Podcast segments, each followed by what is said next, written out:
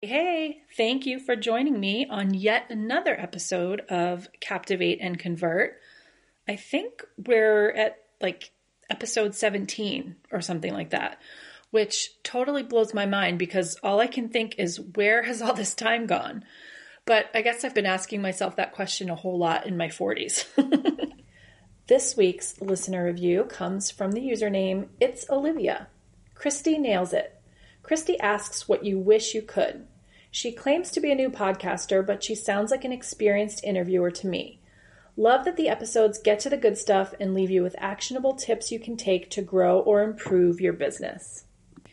Thank you for that amazing five star review.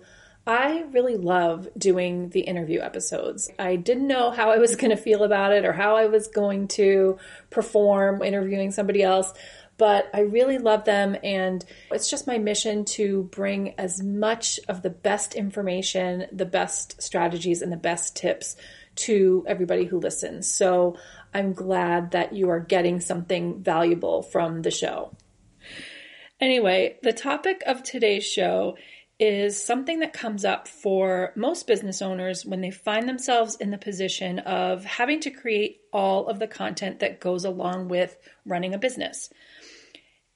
And that's especially true if they don't have a lot of previous writing experience. And that is finding your brand voice. Now, as with a lot of things, we can take a concept like this and really overcomplicate it. And believe me, I am the queen of overcomplicating things, so I know how that goes. but today, we're just going to unpack it, break it down, and keep it really simple. We're going to talk about what your brand voice is and why it's important. And I'm also going to share some tips to help you discover and develop your brand voice so you can boost your fame factor and make your business really stand out. So, without further ado, let's dive in. You're listening to Captivate and Convert the weekly podcast created to help you become known in your niche, attract the people you actually want to work with, and get paid to do what only you can do. I'm your host, Christy Zagelski, and each week I'll be sharing tips and strategies and chatting with other online business experts to show you how to charm your audience and turn your browsers into buyers. If you're ready to render the competition irrelevant, you're in the right place. Okay, so first things first. What is your brand voice? Your brand voice is the unique persona that you communicate to your audience across all platforms and content, from your website copy to your newsletters and blog posts to landing pages and social media captions.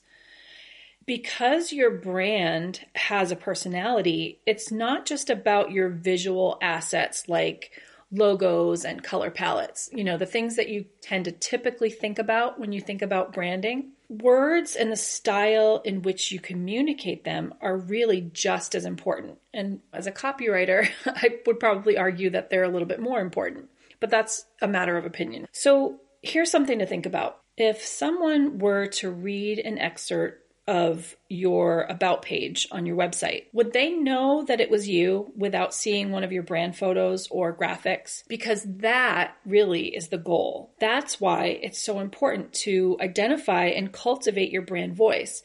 It's going to be the thing that helps you stand out in a saturated market. And when you're able to effectively communicate your brand voice and then capitalize on what makes you unique, your business will be easily recognizable to your ideal clients. And who who doesn't want that, right? Now, to, just to illustrate what I'm talking about here, I want you to imagine that you're at a networking event and say there are three people who provide the exact service you're looking to hire someone for all of these people, all eight of them, they seem great. They seem to know their stuff, but one person in particular really commands your attention. The way that she speaks, the language she uses, her personality, it's all really unique. While everyone else sounds the same and uses the same quote unquote corporate speak, this person really stands out to you.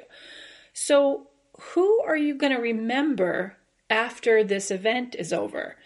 And when you're ready to invest in hiring someone, who do you think you're going to reach out to, right? You're going to reach out to the person who made a big impression on you. Listen, if you're tired of spending so much of your time hustling in your DMs and Facebook groups every month, hoping to snag your next client, and would much rather have potential clients reaching out to you on a regular basis, I created a free guide to show you how to build a community of people who know, like, and trust you and can't wait to click the buy button on your next offer. And you can download it for free at the link in the show notes. So now we're going to move on to the fun stuff because this is a part where I hook you up with my best tips for finding your brand voice so you can really become known in your niche and get paid to do what only you can do. Ready? The first tip is know your audience. Now, I know this tip, along with the tips that I share about using calls to action, is probably one of the most common things that I talk about across the board, but that's how critical it is. It's really the foundation of everything. Now, I always say connection leads to conversions.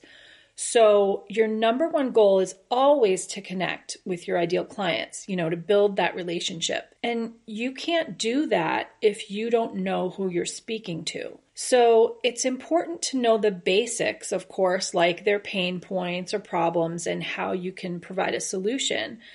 But in the case of your brand voice, you also need to know the language that they're using to describe those pain points. That way, you can really incorporate that language into your own copy, making it relatable to your audience. Tip number two is be yourself. Now, this might sound a little bit of a contradiction to the last tip, but really it's an extension of it or an addendum, I guess.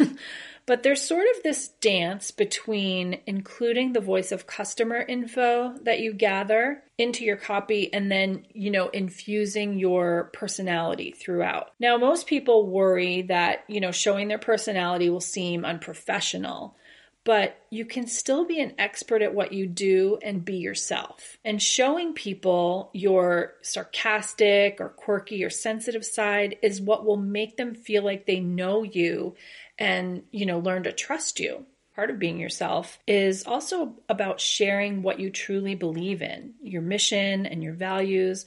That's what sets you apart. Tip number three kind of builds on this, and that is to write in the way that you speak. I don't know what it is, but there's something about writing copy that makes a lot of people feel the need to sort of take this very buttoned up formal persona on, whether, you know, that's who they are or not. But if that's not who you are or how you talk to people in real life, don't do it on paper, right? or your computer screen, I guess. Your writing should really look exactly as it would sound coming out of your mouth. If you're known for saying certain phrases, include them, you know? If you tend to throw in a y'all here and there or emphasize certain words, include that in your copy. Don't overdo it, right? It should definitely be organic and authentic, but keep in mind, you know, your copy is supposed to sort of replicate a conversation, especially if you're an online business owner, because that's really the point of contact. Like, that's how people get to know you. You want your audience to recognize your brand in your writing.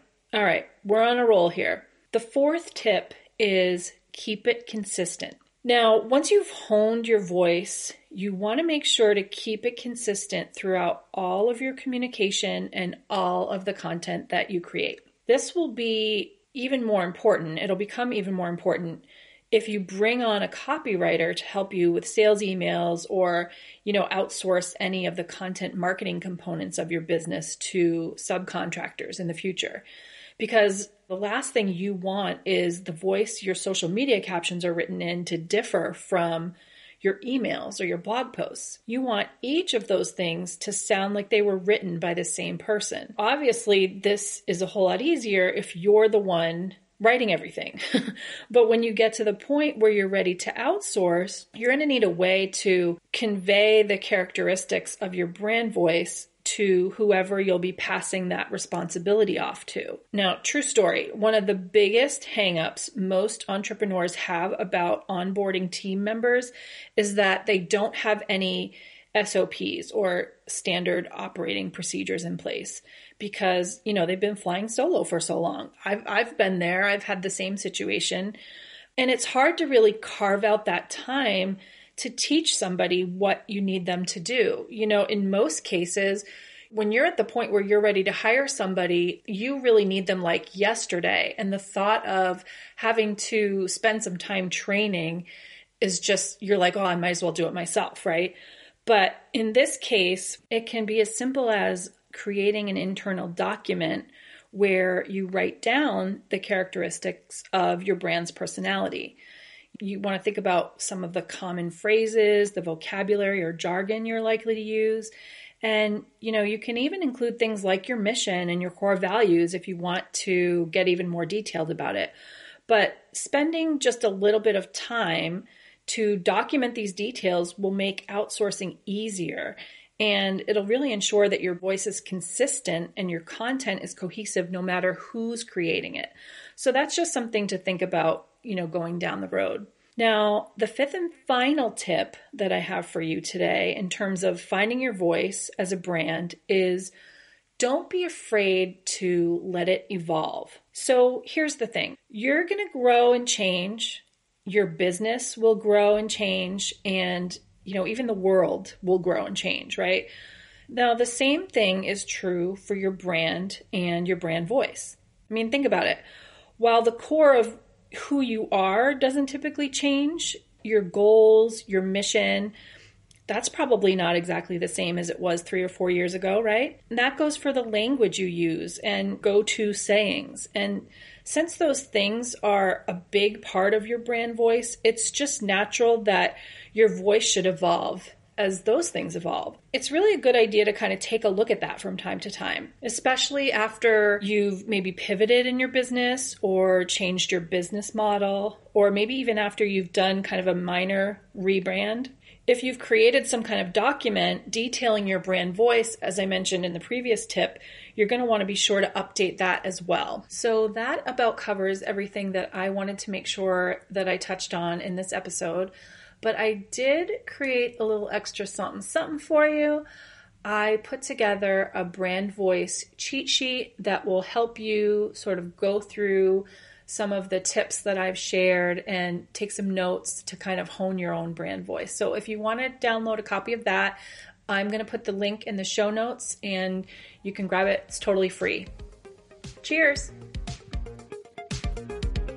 Thank you for tuning in to Captivate and Convert. If you enjoyed this episode, I'd love for you to support the podcast by leaving a five star review and subscribing and sharing it with your biz besties. Your ratings and reviews help us reach more listeners who want to grow and scale their businesses fast. And don't forget to post a screenshot of this podcast in your IG stories and tag me at Christy Sigelski so I can repost you. Until next time, cheers!